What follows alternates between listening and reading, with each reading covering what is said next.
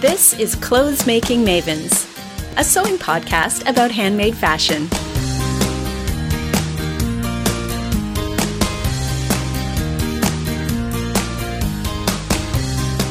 Hello, and welcome to the Clothes Making Mavens podcast. I'm Lori. And I'm Helena.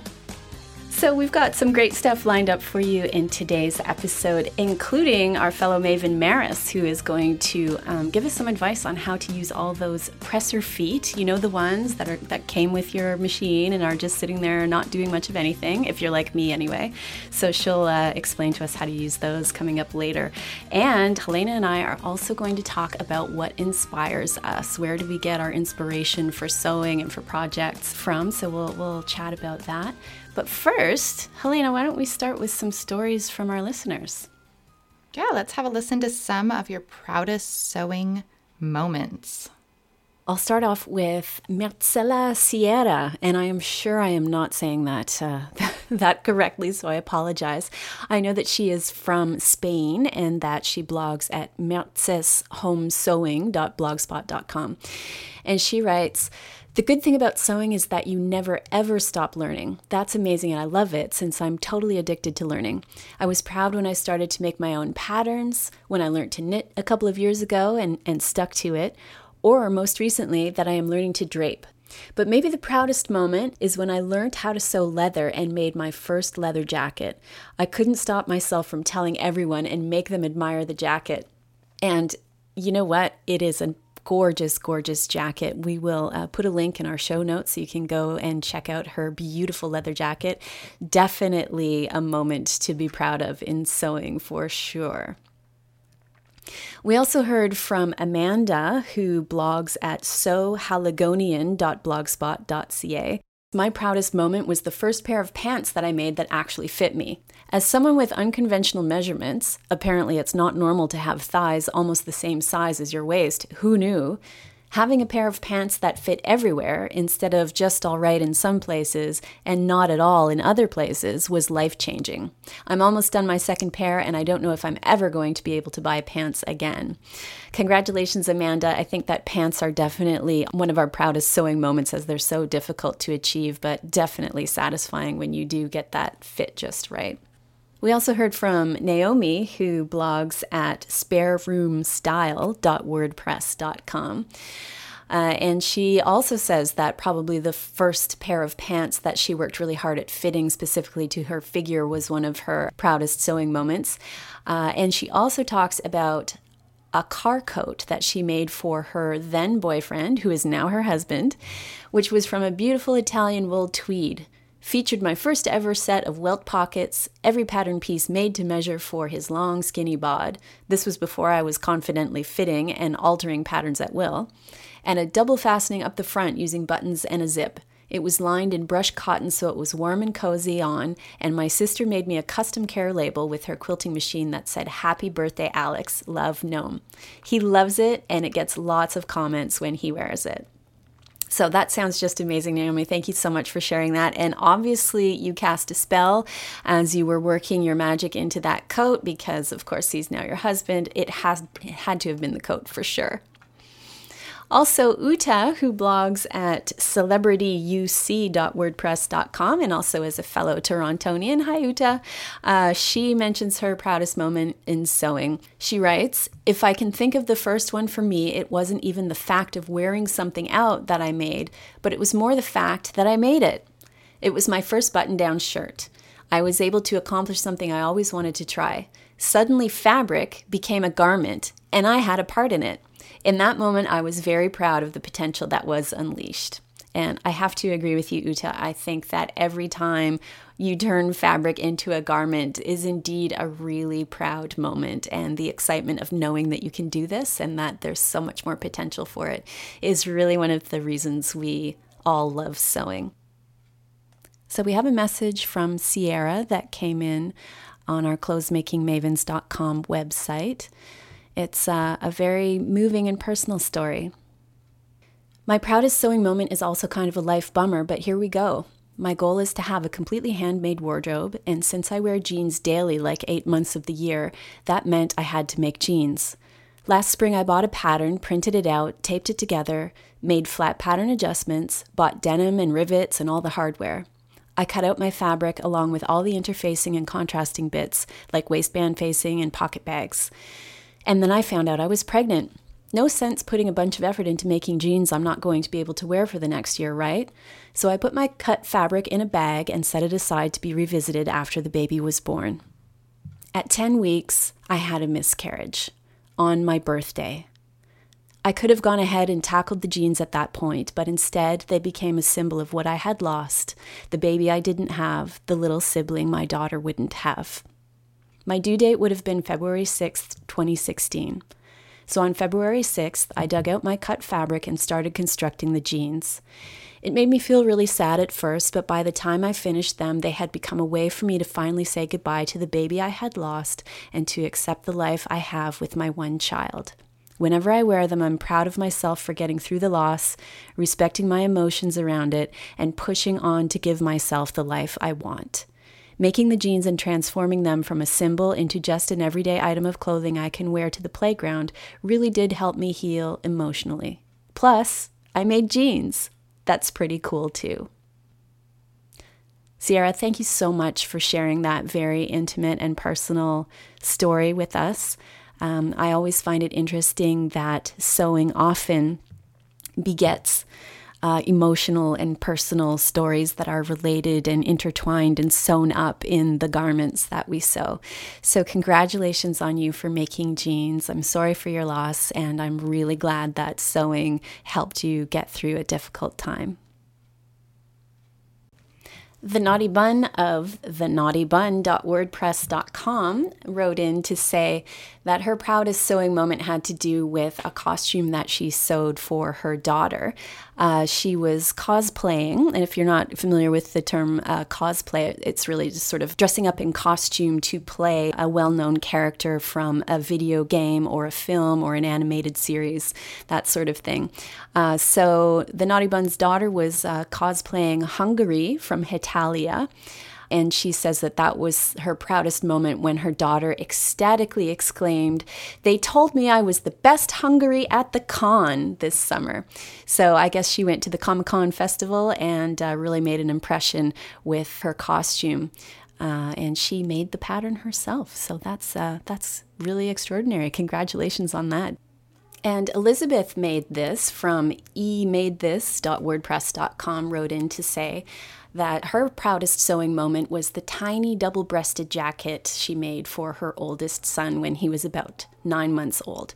She writes, I was a beginning garment sewist and I'd never made a jacket before, yet somehow I dived into the project without fear of sewing a jacket from a Japanese pattern book. I used a reference book to get through the instructions since I don't read Japanese, and I drafted my own lining in a rust plaid cotton. The outer fabric was gray twill from a really nice Pottery Barn pillow sham, and I had just enough fabric to eke out the whole tiny jacket. The only bummer was the weird seam that was running in a strange place on the hood because I didn't understand how hoods were put together at the time. I chalked it up to experience, though, and forgot about my mistake when I saw how absolutely adorable my baby looked in it. Thanks for sharing that with us, Elizabeth. It sounds amazing. Congratulations. So, thanks very much to everyone who uh, told us about their proudest sewing moment. We're really happy to uh, have your feedback on that call in, and it's great to hear from you. Thank you so much for sharing your stories with us. And our next question that we'd love to get feedback on is what makes something look handmade? I know people have really strong opinions on this, and I'd love to hear they're very differing. So I'd love to hear what everyone thinks. What are your thoughts on that, Lori? Yeah, well, it's interesting because I guess it depends on whether what you sew, whether you want it to look handmade or whether you want to sort of blend in, so to speak, and just be incognito. Like, sure, this could have been something out of a ready-to-wear store. Um, so, you know, I guess it depends what what you're going for. What I'm grappling with right now is. Um, I think I'm coming to the realization that I get asked less if something I'm wearing is something I made when it's um, when it's more of a basic. So, in other words, it's got maybe just one solid color instead of some kind of flamboyant print. I, I, people tend to ask me more if it's if it's got a crazy print or if it's something unusual, if it's something I made. And then there's always, of course, the question: if someone asks you if it's if you made it yourself, is that a bad thing or a good thing that they're asking? Right. right. That's a good question. Yeah, that yeah. is what runs across our minds, isn't it? Yeah. Do what? How do you feel about that when someone asks you? Are you flattered, or do you think, "Oh, why are you asking? Does it look handmade?" well, I think I have a bit of a reputation around the people that I know, so I think I assume that they mean the best when they say, "Is it something that you've made?" And I assume that they mean that it's unique because I don't. I don't make basics, so I um. I think that they must be asking me because it's not something that you can find in stores or or I just like to assume that um, it's so great that they are asking me uh, because they would like to own one too, and they are disappointed when they know that they can't. So, right. Right. Yeah. Yeah. It's an interesting question about what makes something look handmade. So we would love to hear from our listeners. And if you'd like to give us a call to um, tell us your thoughts, that would be great. You can call us at 401 64 Maven. 401 64 Maven. You can also visit our website, clothesmakingmavens.com, and there's a handy little gadget there on the site where you can click to record a story for us, and that'll just record through your built-in speaker on your computer. Or of course, you can uh, send us comments on the on the website or either one of our blogs. You can get Helena at grayallday.com and you can find me at frivolousatLast.com. So please tell us, what do you think makes something look handmade and is that a good thing or a bad thing? I'm excited to hear. Me too. So, uh, this is a fun discussion. Uh, how we get our inspiration. And I know that I am flooded with inspiration all the time. I always have 10 projects going. I have a huge backlog of, um, I write things down. I like to draw things. I'm horrible at drawing, but I like to draw things. So I mm-hmm. have little scribbles everywhere of ideas. Um, and I also have lists everywhere. And I just have, so, and I tried to whittle my list down so that it's in a more focused uh, list manner. Like these are the ones that I really am going to focus on next time. But I, I, always go off list as soon as I see something new. Right. So we have a lot to talk about because I get inspired everywhere. Mm-hmm, mm-hmm. And I know you and I, Helena, we're both list maniacs for sure. And we've both had that same problem of making a list on a scrap of paper and then where did that go? No idea. Okay, so much for that. Um, which is one of the reasons why I would love to find a great place online for keeping track of uh, what we intend to, to sew. Something like Ravelry for, for knitters. I find that that's really great. Um, and in an upcoming episode, I think you and I are going to talk about, uh, look at some of the different online platforms for that, which can also provide a ton of inspiration to see other people's um, cues and projects and things like that, right? Yeah, I'm I'm hoping that doing the research for that is actually going to help my organization. Kind of a mm-hmm. a selfish idea, but I I'm looking forward to exploring all the different platforms and seeing maybe one is going to be the magic bullet that gets me organized. Yeah, yeah, we'll see. I um I tend to not really do the list thing, probably mainly because I haven't found the one tool that I really like keeping track of it with. So I tend to just get inspired by something and I might see a pattern online and then realize I have just the fabric and then, you know, that very same day I'll have it sewn up even though I had no intention or even no realization that I needed, say, a skirt, which is something I I did um, recently in in that way. Just I saw the pattern, went, I'm going to do that right now. I love it um, and had no idea that that was a hole in my wardrobe, but it turned out it was. And that happened to come to me through, um, I had subscribed to mailing list from Itch to Stitch. So I sewed. Oh, um, oh yeah. I sewed mm-hmm. Itch to Stitch's Belize skirt, and it was pretty cool. So I find sometimes things coming into my inbox is kind of nice because I didn't have to go out searching for it; it came to me, and then that's kind of a nice way to be inspired. Yeah. Are you uh, are you subscribed to everyone's newsletter? I feel like I'm almost everyone, but I don't have the itch to stitch one. Uh, you know, I'm in her Facebook group, so I get yeah. all her um all her updates and stuff. But I yeah, I think that I'm signed up for everyone's newsletter that I can think of. it's a lot of incoming mail, isn't it? But what are, what are your favorite sewing blogs? Oh, my favorite sewing blogs. Um, you know, one that I like that is great inspiration because it is uh, it it's aggregates a bunch of different sewers is the monthly stitch. Mm-hmm. So I find that one inspiring for a couple of reasons. So you see a bunch of different sewists that have different um, aesthetics. You know, like there are some bloggers that I can definitely say are my same aesthetic, and I always go to their blog and I love what they make. And um, Lori Van Manen and I talked about that in our interview. I feel like she's one of those where if I switched wardrobes with her, I'd be perfectly happy because we just have the same. But also, the monthly stitch is nice because it has a whole bunch of different aesthetics and different viewpoints that are coming from different different places, uh, and there's a lot of content coming out because mostly at the end of the month when everyone's got all their their projects for the challenges done but it's really nice to keep getting that that content. And i am inspired by the challenges too. So they have a challenge every month and that can be that kind of uh, creative challenge that kind of keeping keeping in uh, some parameters is really fun for me. I really like to do that do you ever go to the monthly stitch I do, yeah. One of the things that I, I, love about it, and I think this is unique to the Monthly Stitch, is that they've invited other sewers to become uh, contributors on the blog. So you are signed up as a contributor and, and you can post on the blog rather than running your own blog. You can just post there, which is nice. And I think that's why you get that variety of different aesthetics that are popping up on the Monthly Stitch all the time. Mm-hmm. Uh, what's the last challenge you did with them?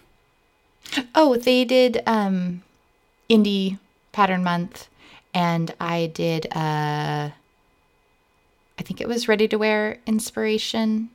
I mean my um I mean overall dress like a you know a, what would that be? Dungarees kind of thing. The denim. Yeah. Mm-hmm. Oh, that mm-hmm. was super cute. I really loved that. That was I saw that on your blog. Very, very nice. Thank yeah. you. I, I, I kind of missed their last challenge. I didn't get in the deadline. That's my eternal problem is uh, thinking, oh yeah, I'm definitely gonna do that challenge and then not ready. yeah, yeah. But it I, is good inspiration. I love challenges because you think, okay, well, yeah, if I can work to that deadline, then that gives me, you know, a reason to pick something and get it done and try to get it done by this deadline. And, you know, because I can spend, I don't know if you have the same problem, Helena, but I can spend way too much time just looking through inspiration, looking at reading sewing blogs and looking at Instagram and and wading through all of this inspiring stuff and then coming away from it feeling overwhelmed and not able to make a decision about what the heck I'm going to sew, right? So I have to try to find that balance between the inspiration input and the actual sewing output. That's that's a bit of an issue for me right now. Yeah, I agree. That's why I do the lists. So I have it written down. I can refer to it again if I feel that I need the inspiration, but it's I don't feel like I have to keep it uppermost in my mind, like, oh, I have to remember that. And it um, gives me anxiety. I'm like, it's mm-hmm. written down. Maybe I don't know where it's written down or where that piece of paper is, but it's somewhere. And, and that helps me a little bit in just yeah. calming myself because, yeah, I do get that anxiety. There is so much inspiration, which is exciting, but it, yeah, it can be overwhelming for sure. For sure. Yeah. Sewing anxiety, I, you know, that that's, that's a thing for oh, sure. Thing, we could probably yeah. do a whole podcast on that. Oh, good. Write that one down. okay. sewing anxiety. Share your sewing anxiety and neuroses with us. Yeah. Yes. That's that'll definitely be an interesting phone in. So, um, do you ever? Well, I know that you do a lot of sewing contests. I know you've participated in, for example, the the sewing bee that um, that uh, sewing pattern review does does every year. Tell me about um, contests and how you find them to be inspiring. Well, I I like a deadline, so I am much more a starter than a finisher, and so I I think I mentioned I have 10 projects or something that are going on right now. Um, and the contests, you can't start before for uh, the pattern review contest. You have to start at the day, but um, you have to be finished. And I think that really narrows my focus and gets me going and gets me finished. In general, contests help me finish projects. Same with um, sew along. Same with the the blog tour. We were both just on the blog tour for Stylish Fabrics. That mm-hmm, was fun, mm-hmm. and we had to get that done because we had a date. And we did, yeah. Um, that helped me stay focused because I definitely I hit some road bumps with that particular project, and I would have thrown it in the corner if I could have, but I said no. I'm going good. to finish it, and it turned out really great. I really like oh, that top it sure now. did. Yeah, it was a beautiful gauzy blush pink blouse. It was it was lovely, Helena. You did a great job on that. Oh, but that you. for me was my my first um, blog tour that I participated in, and yeah, that was interesting having the deadline and knowing, um, you know, somebody's actually going to look at this. I mean, you know, people look at my blog generally, but it's not I don't know. It just felt there was a different kind of pressure for sure. And mm-hmm. I was so worried. I, I sewed a long um, sleeveless cardigan. It was very simple and very plain. And as I was sewing it up, I'm like, I can't believe I'm sewing the most simplistic thing I've sewn in a long time for, as part of this blog tour. Like this, I was thinking, this is a disaster. It's mm-hmm. too simple. It's too easy. What am I doing? But it's actually, you know, I'm also starting to realize that the simplest, easiest things sometimes can be the most effective as well. So. I don't think it was so simple because it's it's a third piece as far as your wardrobe goes. So it's not like you um, did a t-shirt. The vest can be added into any outfit and really bring it up a level. So even though the lines are simple, it's probably a good idea that it wasn't um, like overly complicated and busy and stuff like that. Mm-hmm. Because it is a third piece, the lines of it were the the style that you add to you you showed it with a couple outfits, right? And yeah, I think it yeah. really brought those those outfits up a notch. So I don't. Oh well, thank you yeah, I'm really pleased with it. It's definitely a great addition to the wardrobe. And and to call it simple, I, I have to laugh because of course I did not make it simple on myself. I took the back piece and sewed the two shoulder seams of the back piece to each other. And then not only did I do that, like hello, but then I spent a good half hour thinking to myself, well, this is going to be interesting to see how this comes together because clearly this is a fairly complex and different construction method so yeah so i puzzled over that for way too long and i'm embarrassed to say how long it took me to figure out that no lori you do not sew the two shoulder seams of the back piece to each other. Ridiculous. And sewing that kind of drapey knit is never uh, easy either. There's the rolling and the yeah. Yeah. Oh god unpicking was a nightmare. Oh yeah. Anyhow yeah. Um, do you subscribe to any magazines or pick up any magazines regularly for sewing inspiration well, of course, Burda Style. I don't have a mm-hmm. current uh, a current subscription, but I love my old ones so much. Like I look through them all the time. And I got some um, we'll call them vintage. They were 2011. I just got picked up a couple of those so I can and they're totally current still. They're the styles are great still. Um, those magazines especially, I love how they I mean, you can do that in any magazine, you can flip through it and see styles that you like and that you want to make. But I especially like how they tell you what the fabric is because I think that's the trickiest part with sewing, mm-hmm, as we discussed mm-hmm. um, in our last So Small Talk. So that is a big inspiration for me. But just regular magazines are fun too. Mm-hmm. Yeah, I, I love Burda Style as well. I have a special little store up the road from my house. It's run by these uh, two women who are in their 80s. They're originally from Germany, and it's called Ye, Ye Old Country Shoppy, you know, shop with a PPE. Right. And they carry all these sort of arcane German stuff, little doilies, and, and they have Burda magazine and they hold one for me every month and I go and they exclaim over whatever ever I'm wearing and they want to ask where my husband is because they say he's so handsome. Where is he? Why don't you bring him by here? they're so fun and maybe they're half the reason why I get Burda every month for sure. But um, but yeah, I love the styles in in Burda. I think they're really fashion forward, and I, I always find half a dozen things I definitely want to sew. But I do have a love hate relationship. I I need more um, better directions. I need yeah. visual drawings. You know, like Burda is just a little bit too mysterious for me. Yeah, but I do love that as inspiration for sure. Yeah, and do you um, don't you didn't you say that you liked catalogs what catalogs are inspirational for you? They catalogs have the great advantage of really showing off the clothes. They're not trying to be all editorial and and you know interesting lighting. They are just like here are the clothes. You can see the style lines. You can you know they describe the fabric too. So I think they're great inspiration. But what are the ones that you like? Yeah, well, you know what? I, to be honest, Helena, catalogs aren't really a thing that I've taken inspiration from, but it sounds like, I mean, that sounds like a great idea. Um, I find myself less less wanting to look for inspiration in the ready to wear world as I I'd much rather look at specifically sewing um, sewing blogs, sewing magazines, sewing books, because I like the feeling of knowing that if I want to do that, if I want to sew that, I can because it's it's specifically meant to be sewn. Um, the ready to wear, I'm not so confident in my skills in trying to alter an existing pattern to try to make it more like something I saw in ready to wear.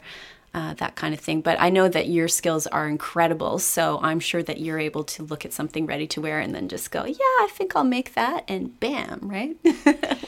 Yeah, I just I I don't want to get too far in a bubble where um, you know how people will get in a craze here in the the sewing community and then you don't kind of look up and say is this flattering on me or is this just what everyone's making? I've i've been guilty of that mm. to a degree. So so i try to to look at catalogs and i try to um to look at fashion magazines. Fashion magazines are kind of you know they're not wearable but they're still fun to look at. It's fun fun eye candy mm-hmm, for mm-hmm. sure. So what are your favorite books do you tend to get inspired by sewing books or do you buy a lot of them Uh, I don't buy a lot of them. I tend to buy the kind of books that are very almost utilitarian in terms of them being just about techniques and so that I can look up something in the book if I need to, you know, oh, how do you do an invisible zipper again and look it up in the book. Um, I have checked out, I don't know if you've seen this series called Drape Drape. Um, they are Japanese style sewing, and gosh, I forget the name of the author off the top of my head, but we'll have to add that into our show notes uh, in case anyone's interested. But um, in Japanese and, and Asian um, style, there's a lot of draping and sort of unusual angles of the fabric.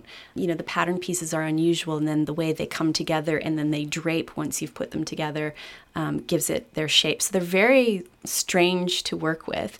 And I enjoyed looking at those books. Some of them were way too over the top for me, for sure, but um, definitely got some great inspiration from those books. yeah i've seen those they're on my wish list but i wondered if they were wearable or not that's kind of it, it would be interesting to put them together but to spend that kind of time on a dress that i'm not sure i'll wear kind of it makes me hesitate though the styling does look really really beautiful there Yeah. so Yeah, and I think you really would have to do a, a muslin with with those ones, and especially if you were going to use a an expensive fabric on the finished product, because I don't know that there's much fitting you can do along the way because it's really how the pieces are sewn and then the way they drape once they're sewn together that I, I, I don't know if you can kind of eyeball it and go, oh, this looks like it's going to be too big. I'll just cut that back now. You know that kind of Right. thing. So, yeah, it wouldn't be intuitive how to take it in or I think or- so. yeah. Yeah. What are your favorite books for for sewing inspiration? Well, I have my my current favorite is the um, Victory Patterns book. I will put the name of it in the show notes because I can't remember the actual name of it. I can picture the the outside of it, and it is so full of inspiration. It is fit and flare because it's bodices that will go with different skirts and different sleeves and the mixing and matching is amazing. I love that. And the styling of course i love Kristiann's beautiful styling and just her aesthetic is really inspiring. Um, but i haven't made anything out of the book yet and i do that is my mo i will buy the book and i will look at the pretty pictures and then i'll never make anything out of it But you were inspired at least, right? yes one thing It's called Boundless Style. Thank I just you. remembered. Thank you. Yep, yep. Exactly. Boundless style. Yeah, I love the concept where it's sort of and doesn't the book have split pages so you can actually like flip to one bodice and then flip to a different um, different skirt style and I could be making that up. Maybe I dreamt that. Maybe that's my ideal book is like, you know, one of those where you can kind of pick the bodice, pick the bottom, pick the middle, put it all together, see what it looks like. I think she maybe had that on the website or something like that. Ah, yeah, maybe it was an app or something. Yeah, that's right. yeah. Yeah. That was pretty cool for sure. Yeah, Yeah. that is a cool idea. Definitely. One book that I got really excited about, and I haven't made um, anything out of again, but I am still, still to this day inspired, is Twinkle Sews, and um, it's by Wenlin Wenlin Chai. Chi, Chi. Chi? Yeah, yeah. Wait, I'm going to look it up. I know. I Okay. know who you're talking about. I've got some of her um, knitting books. Right, right. Yeah, she was a knitwear designer. Wenlan Chia. Aha. Yeah. I when I got the books, I definitely thought some of those styles were out there. She's pretty edgy. It was it was pretty um, fashion forward when I got it several years ago, and now I'm definitely seeing more possibilities. And I just took it out to flip through the other day, and I was like, "Oh yeah, I love this book." I just I her styling is really cute and funky, um, and the all the little details that she puts in. Those are great details that you can use in other projects. So she has some like origami style folding. She has um, some asymmetrical cuts. Uh, definitely a lot of juxtaposition between different fabrics that you would normally put together, like lace and tweed and and things like that. So I just rediscovered it and I love it again. I'll have to check that out. I do like her her style for sure. Do you um do you follow Instagram, Helena? Oh, I love Instagram. I, I remember when Twitter came out and I was like, okay. And there was a lot of sewing people on there and I followed them and I'm like, this isn't any fun. I quickly just let that lapse and then Instagram came out and I'm like, okay, now we are talking. This is this is this is how where it should be. Yeah, yeah. It's um, um, I know that a lot of bloggers that I follow, for example, um, Debbie from Lily Sage and Co. I don't know if you know her blog, but I find I her do, style just absolutely fabulous. And um, it's- I feel like she blogs a little less um, these days because she's spending. She posts a lot on uh, Instagram. Um, but uh, for me, I considered using Instagram myself, but I just, oh my goodness, yet another platform to deal with. I think that's one of the issues when uh, we want to share our makes and talk with other people is is where do you prioritize your time? And I really do enjoy writing my blog, and I just think you know Instagram would be nice to participate in, but I, you know where am I gonna where am I gonna carve out the extra time to do that? Oh, that's a bummer. I think you have to pick what your favorite platform is, right? So, are you on you on Facebook a lot? Is that one of your platforms? Sort of, yeah, more for a personal thing more than sewing for sure. Yeah. Um, yeah, I tried Twitter. I didn't think that that was useful, and then I found Instagram, and I'm like, okay, this is where it's at. So, I think trying out the different. Oh, and then my little sister was just in Europe, and she texted me and said, "Oh, I put some pictures up on Snapchat," and I'm like, mm, no, I cannot Snapchat. I'm almost 40. I cannot figure that out. I'm so sorry. She's like, okay, I'll text you the photos. I'll send Thank smoke you. signals to you or a telegram, right? Yeah. right, a telegram. That's perfect for me. Yeah, it's true. There's, I mean, so many sources of inspiration, and you, you really do have to prioritize, or it can be just completely overwhelming. Then what's your favorite then? Um, in terms of the social media sites, Yeah. Yeah, um, well, I have uh, maybe a bit of a love hate relationship with PatternReview because I love it on the one hand. It's got such an incredible number of sewists who are there and who are talking and commenting and posting great tips. Um, and on the other hand, I just, I wish it was a little easier to use and I wish it kind of looked a little better. The photographs are kind of small, you have to click on them to see them. So, um, in terms of just kind of a passive inspirational experience, I find it's not beautiful enough for that. Um, I like Kollabora. I think it looks really pretty. And I subscribe to Kollabora's uh, newsletter. And about, mm, I'm not sure how often they do it, maybe once a week, maybe a little less than that.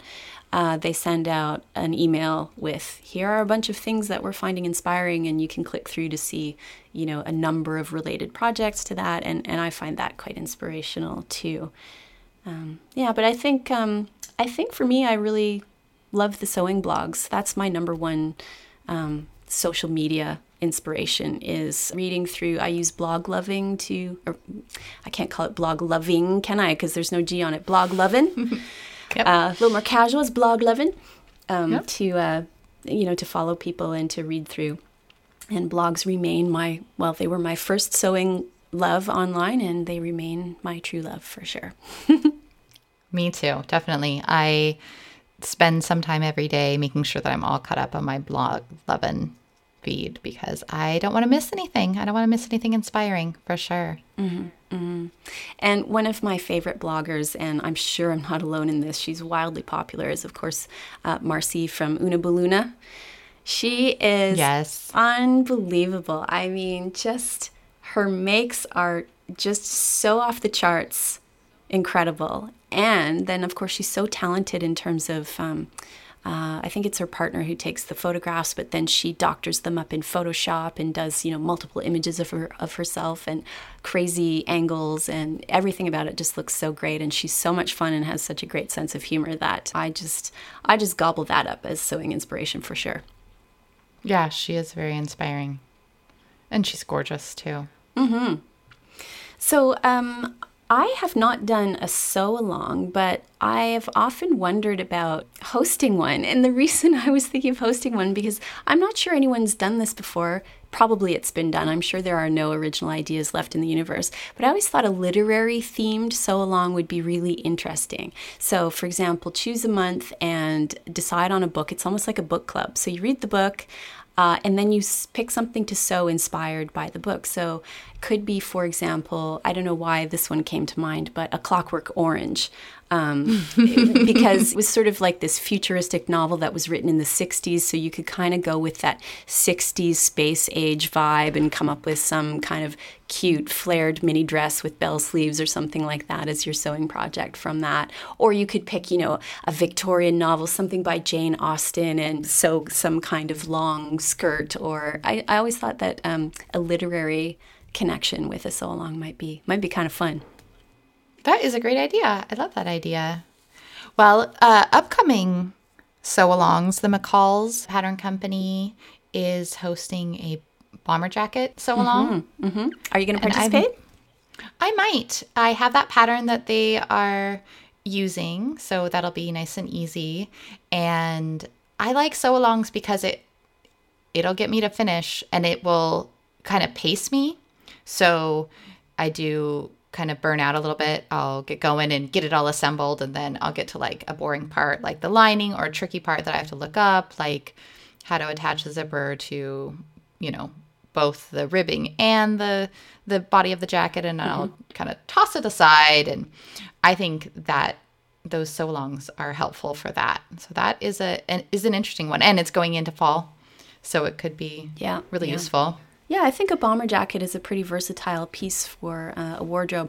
If I know myself, though, I'm going to pick out some ridiculously crazy, colorful print, and then I won't be able to wear it with anything. So, you know, as usual, that's my my usual mo.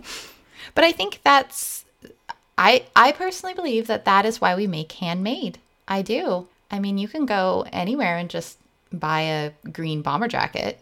You can go over to the Gap, but you should make something unique. Mm-hmm. Yeah, no, you're right good. I'm going to take that to heart. And when I'm in the fabric store picking out mounds of mismatched crazy patterns, I'm going to be like, yep. Blame it on me. Yep. no, no I'd like to see what you pick. I think I think that'll be interesting. I've seen some really amazing things. I think actually that shape and that it's not a core piece so you can put it on if you're feeling wild. You can really go crazy with the print. Um, and do something really that's going to be your fashion statement for the for the outfit for sure. Mhm. Yeah. Okay. Well, you've inspired me now, Helena. I Oh, think good. I might just do a bomber jacket with that sew along.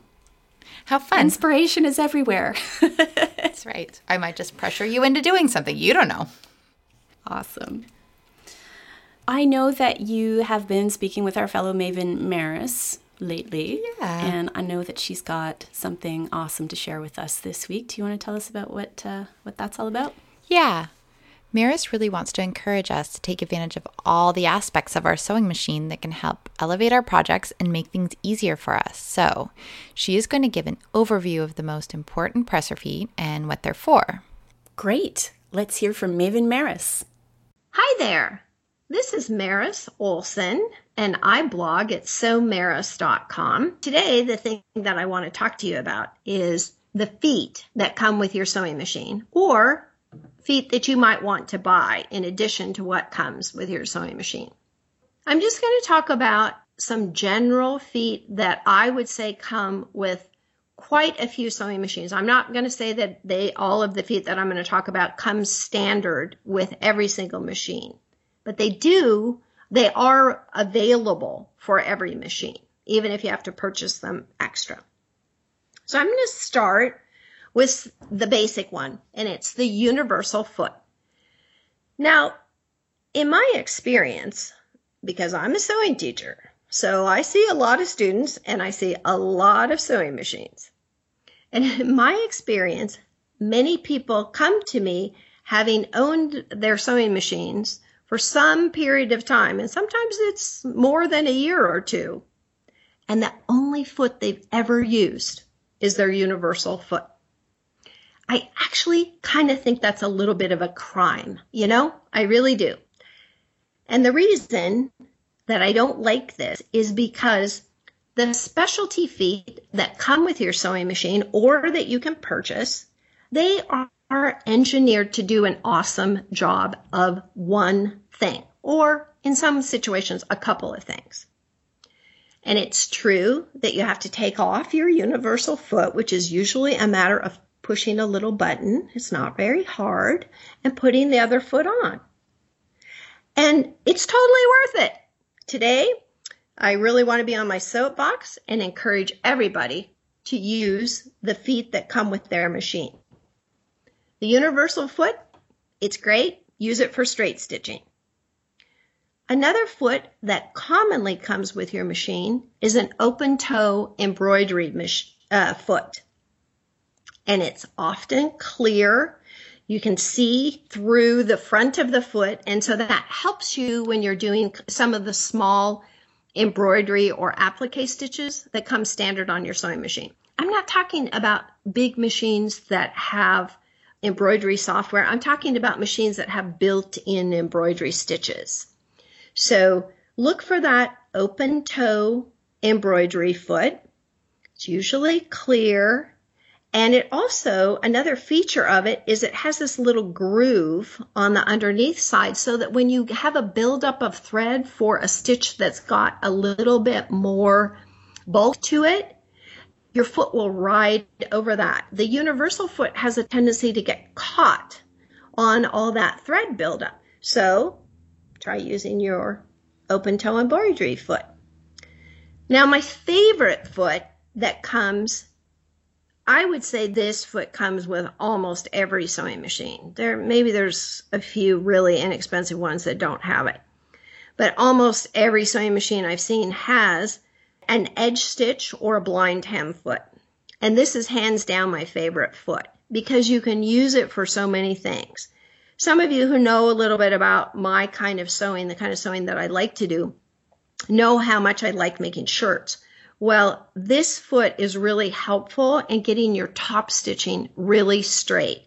You usually either have an ability to adjust the blade on your foot so that you can position the stitching exactly where you want it if you follow along the blade, or you have the ability to adjust your needle position so that when you're following that blade that's on the foot, then you can adjust the needle. So again, your stitching goes exactly where you want it to go. That's the single most important thing you can do to improve your top stitching is use a top stitch, you know, an edge stitch or a blind hem foot. It will make it so much straighter. You won't even believe it. When I have, I have brand new students use it when we're working on certain projects here in my studio, in my sewing studio. You won't believe how straight those kids can stitch. So it will really, really help. It's again, it's one of those things. It's worth popping off that universal foot and putting this nice little blind hem or edge stitch foot on. Another foot that's very common is an overlock foot. And the purpose of this is to, it usually has like a little brush or some little thing on it. Most of the time I see a brush. And what that does is when your thread is wrapping over the raw edge on the right hand side, because the brush is on the right hand side of the foot, what it does is it provides a little space for that wrapped thread to go around the fabric and not, you know, how when you do a, a, zigzag stitch with a universal foot, you know, how sometimes the, that fabric will pull up under the zigzag and have a little ridge. Well, that's the purpose of your overlock foot is to prevent that. And it, that little brush allows the thread to wrap around the brush and provide a little extra space for the thread so that it will lie flat on your fabric after the stitch is completed. So give that a try. Another foot that is standard is a zipper foot. Now, some people have told me they've actually put a zipper in with a universal foot. And I just can't hardly believe why anybody would do that. A zipper foot will make your life much simpler. And the point of it is that the foot rides alongside the teeth of the zipper and the needle is stitching closer to the teeth. So, and usually they are movable so that you can either, the needle can either be positioned on the left hand side or the right hand side. So you can go down both sides of the zipper from the same direction. So Again, give this a try, practice a little bit.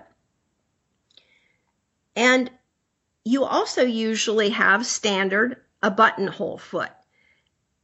I'm pretty sure on an automatic buttonhole for your sewing machine, I'm pretty sure you wouldn't actually form an automatic buttonhole without using this foot. So sometimes what we used to do in the old days back, you know, when dinosaurs roamed the earth and I learned how to sew, you would make two rows of zigzag stitching that were narrow and then a wider zigzag stitch for the bar tacking at both ends. And you did all that manually.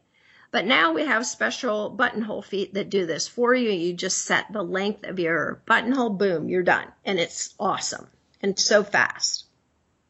Some sewing machines also come with walking feet and occasionally, and this tends to be higher end machines, you'll have a built in walking foot capability, which is also really awesome.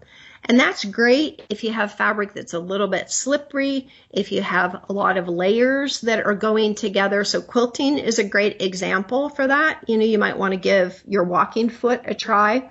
And it really helps keep all of those layers nice and flat and move through your sewing machine at the same rate. You know how sometimes the lower layer of fabric will move through your machine a little bit faster than the upper layer of fabric. Well, your walking foot will smooth that out.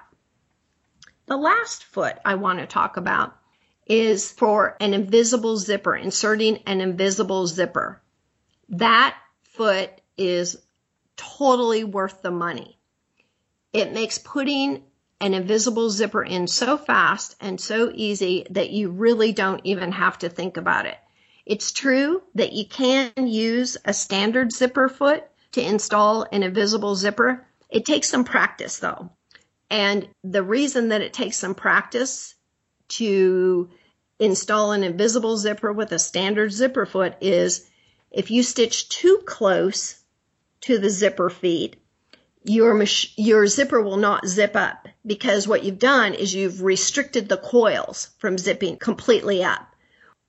The converse of that is if you stitch a little bit too far away, then you see some of the tape on the garment side. Well, then you don't really have an invisible zipper, do you? You have a visible zipper, and that's not the look that you're going for. You can eliminate all of those problems if you just use an invisible zipper foot. Super simple. you'll you'll be successful first time out.